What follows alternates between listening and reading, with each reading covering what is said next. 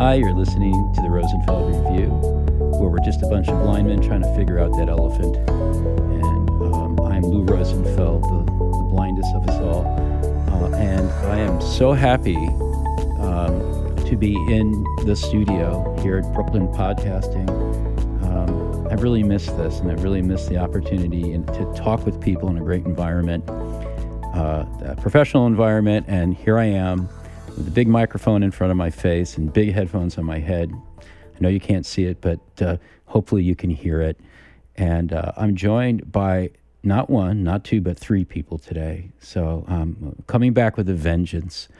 Um, I have uh, people who are participating in the Enterprise Experience Conference. Uh, uh, Bob Baxley, uh, who's the, the, the ringleader, the theme leader of the group which has, I think, Bob, something like seven speakers and five talks or something like that. Uh, four four talks, yeah. And it's a big I group. think seven speakers. Yeah. So so you you're a saint for uh, hurting that many cats. And uh, two of the speakers have joined us today. Uh, Jamie Kapzak, uh, Zach, I actually got it right before, and Frank Duran. Let me introduce them all really briefly.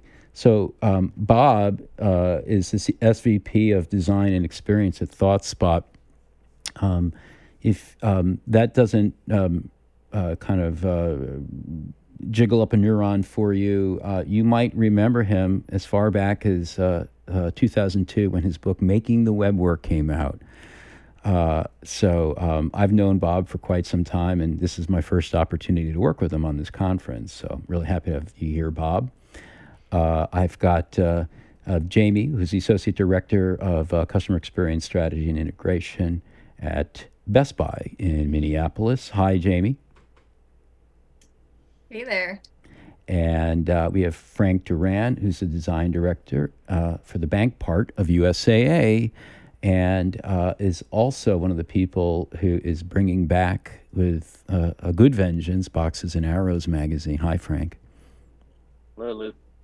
It's great to have you all. Um, so, for those of you who don't know the Enterprise Experience Conference, we used to call it Enterprise UX. Uh, number six takes place August 31st through September 3rd. It will not be in San Francisco, even though we spent a lot of money on a venue. Uh, what a year.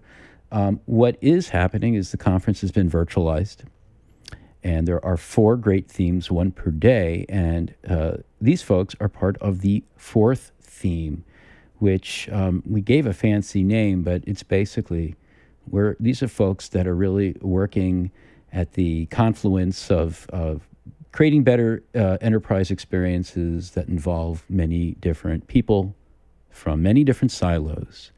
And um, if you've ever listened to any of these podcasts, silos come up a lot, and um, they kind of um, keep some of us up at night, keep us from sleeping, uh, kind of uh, march through our nightmares. But Bob, um, you know, I gave up consulting because I couldn't get the silos to speak. Are things better now? Are are you all still having all these nightmares full of silos? well, Lou, let me take a quick step back and just say one, thanks for having us all on the show today. It's a great privilege to be here. It's uh, been great fun to be a theme leader for Theme Four. The Theme Four team rocks. We're very excited. Uh, but I also want to say thank you very much for what you guys have been doing for the last few years with this conference, because I do believe that enterprise UX is really the avant garde of design. You know, employees are people too. And I'm glad to see that companies are finally starting to realize that if they can make their employees happy, their employees will do a better job servicing customers. And I do believe that design and software design in particular is one of the most empathetic, important things companies can be doing. If you watch people today, you see how often they feel uh, victimized by this technology that's supposed to be magic. And to me, I believe it's just a failure of design. And so when I see people getting frustrated with their phones or their computers, and I can only imagine the people sitting in call centers dealing with outdated, poorly designed uh, software, you know I'm, I'm, glad that the, the industry and people like yourself are finally taking this seriously and trying to make the world a better place by making better software and, and doing it virtually i think i forgot to mention that not in san francisco but but virtual yeah. which we're cooking up some amazing ideas. Uh, we're it's kind of a, a, silver lining of a bad time. Just all the innovative things we can do. We'll talk about that another time. Yeah. But back to you, Bob. Yeah, I also, you know, people always talk about how they they miss being in person, but I got to say, like, I kind of love the fact we're on this call together because we're all over the country, and I feel like I'm with you, even if I'm not physically with you. I do feel like we're all here in this space. And one of the things I love about uh, getting to be theme leader for this conference is our speakers are from all over the country. We've got uh, two groups of folks from uh, Minneapolis. I've never really worked with folks from Minneapolis, but we've got people that work in retail. And I guess I somehow missed the memo that Minneapolis is essentially the Silicon Valley of retail. So we've got a team from Target, we've got another team from Best Buy, two phenomenal companies. Uh, we've also got Frank coming in from USAA, and then we've got another speaker from Mozilla. Um, so it's it, it, i think it's also important for design for our profession in general to be spanning out of this little monoculture of silicon valley and bringing in way way way more diverse opinions and points of view uh, across every dimension of diversity imaginable. So, so, speaking of that diversity, I mean, uh, talk a little bit about the, the, the lineup of talks. Is that really kind of cutting across uh, a lot of different silos and uh, experiences within the enterprise? Yeah, so we've got four different talks. The first one's from Abby Smiley and Silas Souza, uh, who are both at Target, and their talk's called "Scaling UX Past the Size of Your Team." Um, and here they're kind of talking about how to how to make uh, design more effective across the larger organization, establishing a UX practice practice in a retail area. Um, another talk is from Sharon, uh, who's at Mozilla. Her talk's called "Time to Make the Donuts: How User Research Help Bridge Desperate Teams." Uh, not desperate teams, des- disparate teams, and desperate um, perhaps potentially. So uh, here it's trying to help get out of just the silo of design and even potentially uh, outside the silo of the product organization in particular. And then I'll let uh, Jamie and uh, Frank uh, introduce more or give more details about their talk. just for completion here, though, Jamie's talk is called "Not Your Ordinary Rebrand." and she's giving that in conjunction with Sarah, who's also at Best Buy. And then Frank's uh, talk is called Partnership Playbook Lessons Learned in Effective Partnership. And one of the things I really liked about this theme and about these four talks is it's really trying to um, help people understand how to get beyond product the product org, how to make design something across all of an organization. Because one of the things I definitely learned in my um, almost eight years at Apple is that truly design driven companies, its design is embedded throughout the organization. You know, everybody in every function is thinking about a designer and they're constantly asking how to make things better. It's not just this team called design. So I'm well, particularly you know, excited. Oh, go ahead. Sorry. Well, I was just going to say I'm particularly excited to see these talks, you know, and to experience the, all of them in sequence because I think it's going to start to point the way as to how we get out of our little world of design. Well, and and if you're all wondering, um, the, this whole thing of having speakers and a theme leader like Bob, they, have been working. They'll be have been working like four or five months on their talks, iterating together, uh, starting with an idea and polishing it together until it's a, a, a great talk that you can experience.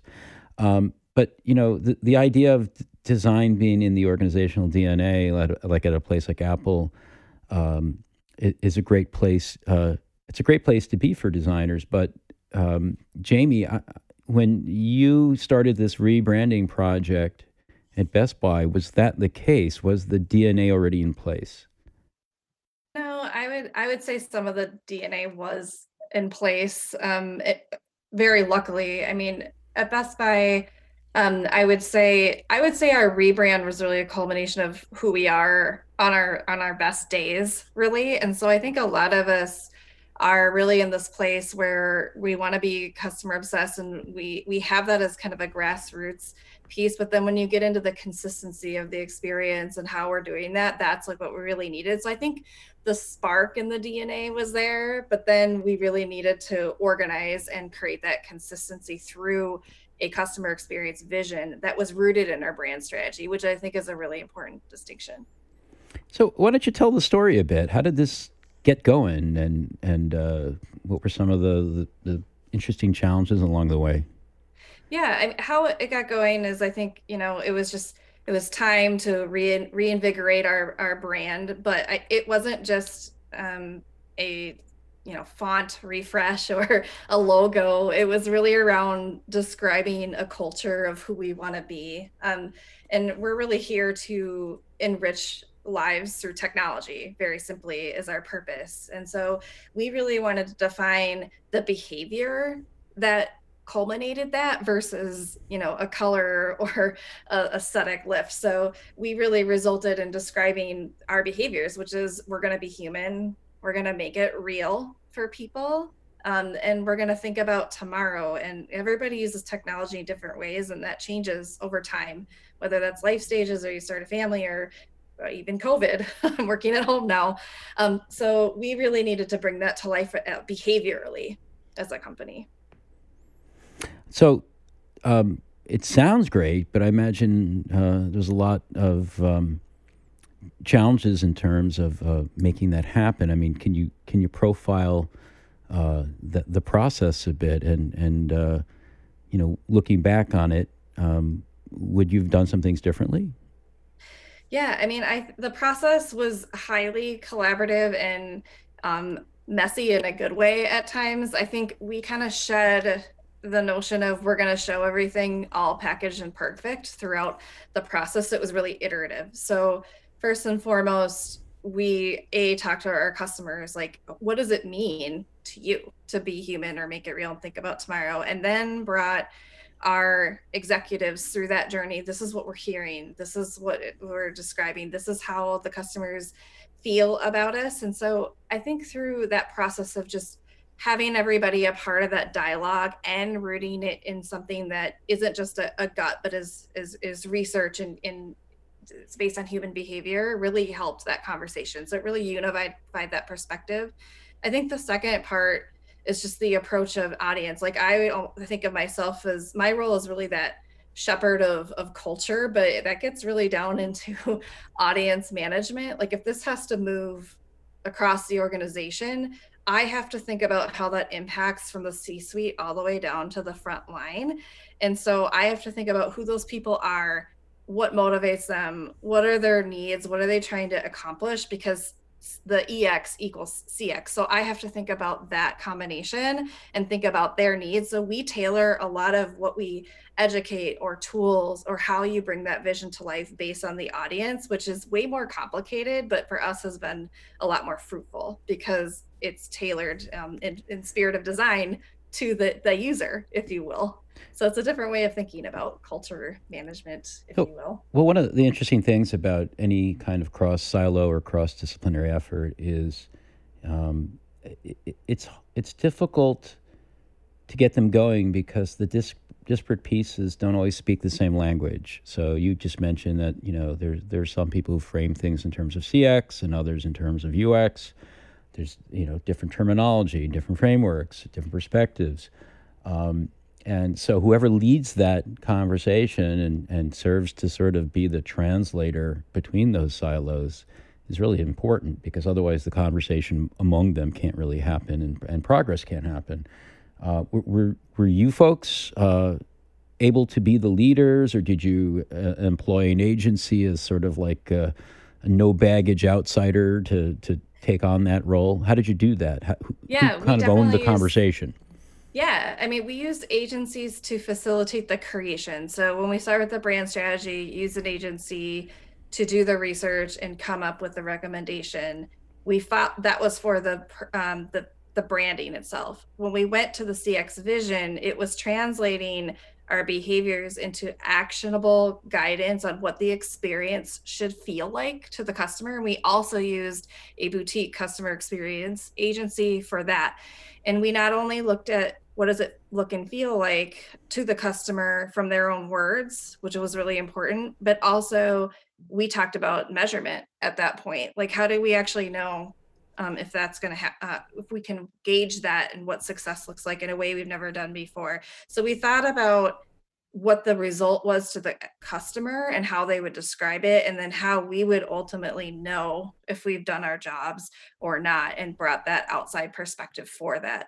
But as far as the actual enablement and putting that to practice um, that is part of uh, my team's responsibility but it's not um, we are not lone wolves in that and i think that's a big learning. I partner with HR, our learning development team, our field leaders, our operations leaders. So there's a large suite of people that make this happen. And um, I don't pretend to own it all, which I think is also a big point where we're all in this together and we all play a role. So, like, nobody owns culture, nobody owns customer obsession. My team has leveraged expertise to create the vision, but we provide the guidance, but we also allow the freedom and empowerment of people to take that and apply it into their role. So I think that's what's been unique about the experience.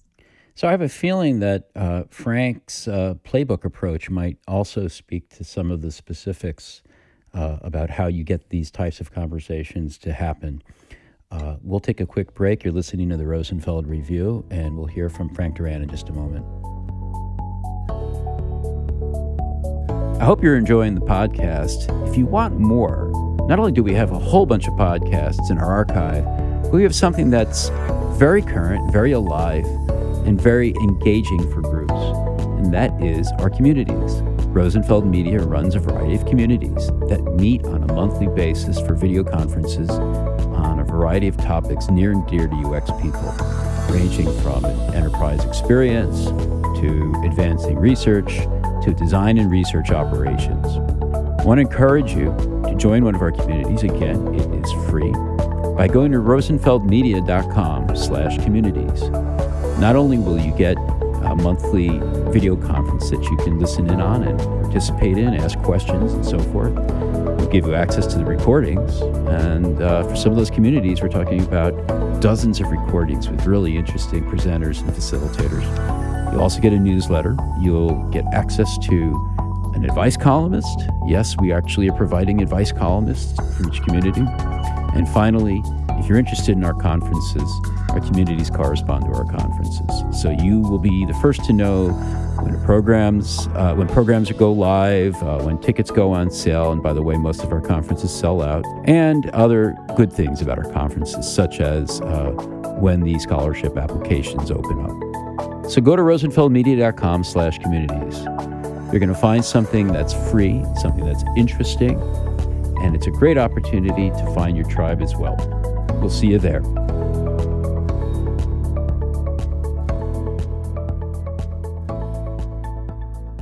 So we were just listening to Jamie uh, from Best Buy talking about the, the, the sort of management and ownership of the conversation across silos uh, that um, uh, led to a um, not only a rebrand, but uh, a rebrand that was much more than a, a cosmetic rebrand. Uh, but uh, Frank Duran, you you're working at USAA um, on probably some similar challenges. I'm guessing the playbook that you've been working on is, is kind of a, a, a concrete way to not only address but be ready for some of the challenges along the way of, of, of, of getting people across silos to collaborate. Yeah, that's exactly right, Lou. And um, also, thank you for inviting me to the conversation. So I'm really excited to share some of the things I've learned along the way, right? Um, so I've been at USAA um, for almost 10 years now, uh, which is quite a bit of time. And, and through that, uh, I've been able to grow relationships within the company, but also um, as an individual contributor and now design leader at USAA, you learn how to build those relationships within an enterprise environment, right? And so a lot of the things that I'm going to speak about uh, during my talk, uh, thus a partnership playbook, is informed by a lot of the experiences and different tactics, different strategies that I've put together over the years. And so what's happened is that this talk has given me the opportunity to really evaluate what's been working well right? How do I know it's working well? And so part of what you're talking about, what Jamie spoke about, is the, the communication part of it. Um, and so that's at the heart of the DNA of what this playbook is about. So how do you establish those communications? How do you know who to talk to in the first place? Um, who are the decision makers? Who are the advisors? Um, even though somebody may have a title within your company, and it could be across silos, by the way, so totally recognize that silos are there but even though they have a title there's a lot of people that influence decisions within an enterprise. And to be effective about having working partnerships you need to bring the influencers together right? And you need to connect those dots for each other. There's so many times that i've been in meetings um, and i'm sure we can all relate to this where you know things are being brought up but you might have in your mind a meeting that just happened that morning where somebody else brought up something similar. And so something that i've become you know more bold about and not afraid to do is to speak up and say hey that's a really good point. I heard the same thing or something very similar in another conversation right? And these are some of those little tactics and strategies of being a connector that has actually you know served me well and i hope by incorporating this into a framework that I'm calling a playbook. Uh, I hope that other people can get the benefit of that as well, and also recognize their own behaviors. Right? There's things that you do every day in an enterprise environment, and you're probably doing it subconsciously. You're probably doing it because it's influenced by the culture around you. But there's a lot of good things that you can leverage and then build upon to actually be uh, mindful and act with intent to build stronger partnerships and also evaluate if they're effective or not, right? So in my mind, showing up to the meeting um, and being invited to the meeting is part one. Uh, but in order to actually take advantage of that partnership and make it valuable for not only, you know, in our case at USAA, our members, we are very member focused. We're a very mission focused company. So, you know, if we say something uh, that is, uh, you know, good or bad or whatever the case might be, we always try to keep the member focus on there. And that's one of those things that uh, we have to evaluate is that if that partnership is effective, that means we're doing better for our membership, right? Um, and but you have to share that point of view with the group that you're working with, right? Um, and thankfully, working at USAA, we have we're very mission focused, so that's actually an advantage that I have coming into the company in the first place but it's definitely something that's proved true over time is that there is a core culture within any organization that you're in and it's always a good idea to leverage that to make sure that you're building those strong partnerships right so I just want to jump back to a point you were making about partnerships. You you mentioned that it's important, obviously, to to know who the stakeholders are. That is the stuff of the partnership, is whom you're you're partnering with. Uh, Absolutely. And um, you know, in, a large enterprise, one of the challenges, of course, is you know there are the known stakeholders and then there are the unknown stakeholders, and and you need to know mm-hmm. about those, uh, and especially if you are don't have the benefit of ten years in the enterprise like you do. I mean, if someone is fairly new, there is this challenge of of the mapping of the enterprise in terms of who makes decisions about what and how things actually get done. Uh, I don't know if that's something you're able to address in the playbook but I'd love to know your thoughts on how uh, anyone who is, you know, even if they're not new to an enterprise, can start um, uh, um, uh, uh, mapping the environment and getting a sense of whom they need to start building partnerships with. Well, well, Lou, you must be, have already previewed my deck because that's exactly what's in there as well. So it's a great awesome. connection. Thank you for doing I have that. not. That's so I'm glad to hear it. uh, but that that's exactly right. That's that's part one of creating those connections is you you have to do a stakeholder map. You have to go, uh, you know, knock on some doors virtually, so to speak, right, and and uh, get to know some folks. And uh, part of that is uh, asking the right questions and being upfront about what the need is in the first place. Uh, so that's something that I found has been very effective for me. Uh, I work in a very large organization a lot of really smart, talented people. But of course, a bank has a lot of moving parts, let alone a financial service services company where we have insurance and many other financial products as well. So a lot of different people are in charge of different things. So you have to be able to show up and say, "Hey, I'm, I'm looking to collaborate because of this. This is what I'm looking for. Here's the kind of feedback I'm looking for. Here's the ask that I have." When you're upfront about that kind of ask, when you're you know finding out who is the right person to include or talk to, that's what generates for me a great uh, stakeholder map, for lack of a, of a better analogy at this point. But it, it's a great stakeholder map or influencer map, probably is a better way to say it, to understand who should be involved in that conversation, because there is typically, uh, at least in, in my environment, uh, one business stakeholder that's the main stakeholder uh, but seldomly is that the only person that's being affected by what you're trying to do. So if you're designing a new service, updating a product, whatever the case might be, there's downstream impact, and you have to make sure that those other people are at the table. So when you clarify that we're looking at this is what we're trying to do, and you bring that ask up front, that helps arm the person that you're talking to and uh, they have the information that you don't have. So they're able to point out, okay, we probably need to include include you know Joe and Susie as well because of this reason. And then of course, you know, uh, if they if they need to be included, great. If they don't need to be included, that's okay too. But it's better to be armed with more information by having concrete ask when mm-hmm. you're meeting people than you know showing up and saying, well, we want to do this thing and if you leave it gray and and kind of like can you help me out it's it's you know often one of those conversations that don't generate a lot of value for anybody. So the concrete ask is is the the, the clear need if you're going to have those kind of conversations successfully. And i'm i'm guessing uh, augmented occasionally with uh, uh, a free lunch or a shiner bock uh, well probably probably not a shiner bock uh, although thank you for the texas call out. That's awesome uh, but uh, yeah, definitely lunch. So one of the things that I think we have all heard from each other um, as a design community in general, no matter what company you're at, is that the the hallway conversations have gone away, right? And uh, yeah, so Bob, Bob, I think has mentioned something like that as well. Uh, and so part of the challenge for us now, now that we're all virtual and we're setting up specific time to be with each other um, and and create those hallway environments. Um, I think that's more important that you have that concrete ask. Uh, we're having to filter so many things now. I get meeting invites all day long, and I know every morning I do uh, what's called a meeting triage.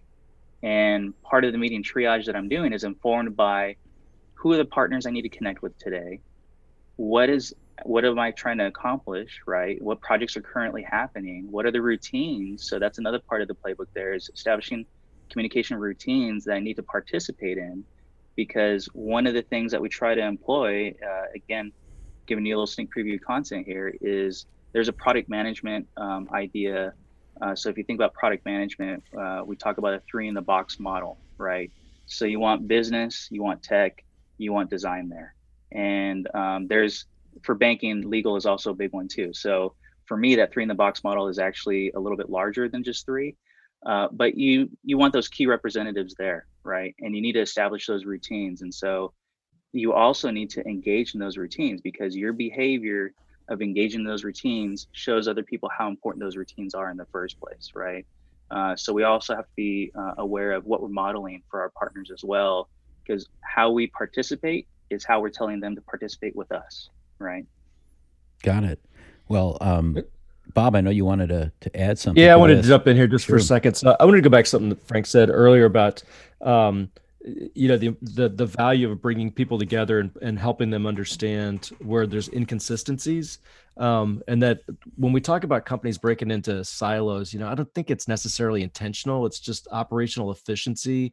Leads technology groups for example like engineering groups tend to get focused on particular stacks particular elements of the functionality. Pms tend to be organized around particular feature sets or areas of functionality. You know i think what's particularly powerful and unique about design is we're one of the few organizations that sees everything so in my role at ThoughtSpot, you know, we have design reviews for the whole team twice a week, and it's really the only place in the company where all of the work gets seen in a single forum. And I think everyone inside a company naturally, when they see inconsistencies in the experience and and that and they realize that the end user is going to see some inconsistency, they naturally want to try to fix those consistencies. When you see people kind of get dogmatic and dig into their position, it's often just because they don't have the same level of information or completeness of information of everyone else. So I think there's something really powerful about design to play this connector role and to just help all these different groups understand um, and, the, and as the design team i think once you get in there you don't necessarily have to push your opinion around so much like just getting people in the room and sort of you know in in our case like showing them comps and saying well you said you know this page looks like this and then the, the user the next page they see looks like that and like come on, that's totally horked, man. you know, like uh, people will recognize that pretty quickly. And one of the things I love about some of the stuff Jamie was saying and Frank, but also the folks at Target and Mozilla is all of these organizations are really focused on their end users. You know, Frank talked about members, and, you know, just that that that notion. Those these are all companies that are really motivated to serve their end users, and so you can use that as a powerful tool inside these companies to sort of say, well, this is actually what our end user is seeing and that's probably not what you meant you know So you guys should get together and you know you folks should get together in these different departments and compare notes and try to create something that makes sense for everybody on the outside. And, and Bob, I'm, just dying to ask because you know you were at Apple, which is sort of a black box for the rest of the world. Uh, is you uh, can you tell us if, if, Apple has a lot of the same challenges, and did you address them in similar ways, or, or well, are you uh, uh, uh, sworn to uh, keep your mouth shut? No, no, no. So look, Apple isn't a black box. Apple's you know has a unique operating culture, um, but there's nothing that Apple does that every other company couldn't do. There's no magic or fairy dust there. It's just operational discipline. And uh, I worked there during kind of the ascendant years of the iPhone when Steve was still alive, and the company was purposely and intentionally very siloed at that point in time because it really helped each individual organization focus on the thing they needed to do. And then there was a lot of coordination at the top of the company. And so I think uh, representative of this is when there would be a new product launch, there was a room set up that would have all the uh, marketing materials from retail, from the online store, from the different conferences, advertising. Like there was a room where the executives could walk in and see all the messaging across all these different mediums. And as soon as you have a room like that set up, you can see all the gaps. You know, a lot of like if you walked around Apple, there's a lot of rooms that just have comps printed up on the wall, you know, that shows like the whole user flow and you know i haven't seen that in a lot of other companies you know they just don't stitch everything together and really walk through um, the entire the entire flow end to end. A, a friend of mine at google who also used to work at apple he's got a great way of describing this and he describes it the factory model versus the guild model. Mm-hmm. a lot of companies have this factory model i do my piece and then i pass it down to the next group and nobody's really responsible for the whole thing soup to nuts. And it also means that you don't you don't really feel that accountable and you don't feel any creator level investment. You know, a company like Apple is really a guild model. You know, there's there's very very small design teams working on these products, and they feel, you know, that the design, product, and engineering teams feel a ton of ownership to deliver the best possible photos app, the best possible camera app, and they see the whole thing, soup to nuts, every nook and cranny of it.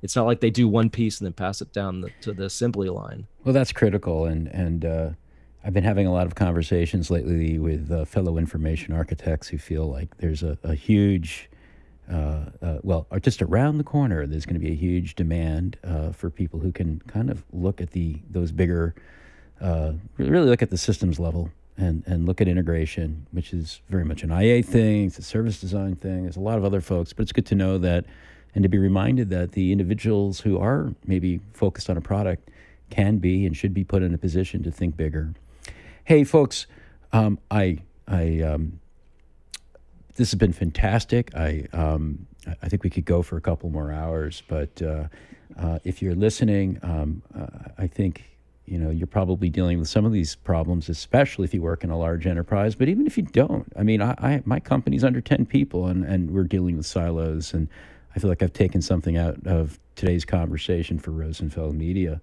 Uh, you can learn more uh, I hope you will join us for Enterprise Experience uh, August 31st through September 3rd. It's uh, virtual, it's less expensive for that reason. You can just go to the one day, namely uh, this day, if you wanted, on, on September 3rd for uh, this theme uh, that Bob Baxley is leading and that Jamie Kaspsak and Frank Duran are speaking at. they gave us a great taste of what they're going to be covering. Oh, or come for all four days. Either way, I hope we'll see you uh, enterpriseexperience.net, virtual August 31st through September 3rd. And uh, the three of you, lovely to have you join us today. Thanks so much. Great to have you on the show. Thank you, Jamie. Thank you, Frank. Thank you, Lou. Great to be with you. Thank you, Lou. Appreciate Thank it. you. Take care. Thanks for listening to the Rosenfeld Review brought to you by Rosenfeld Media. If you like our show, please subscribe and review it on iTunes, Stitcher, or your favorite podcast platform. I'd love it if you tell a friend to have a listen and check out our website for over 100 podcasts with other interesting people. You'll find them all at rosenfeldreview.com.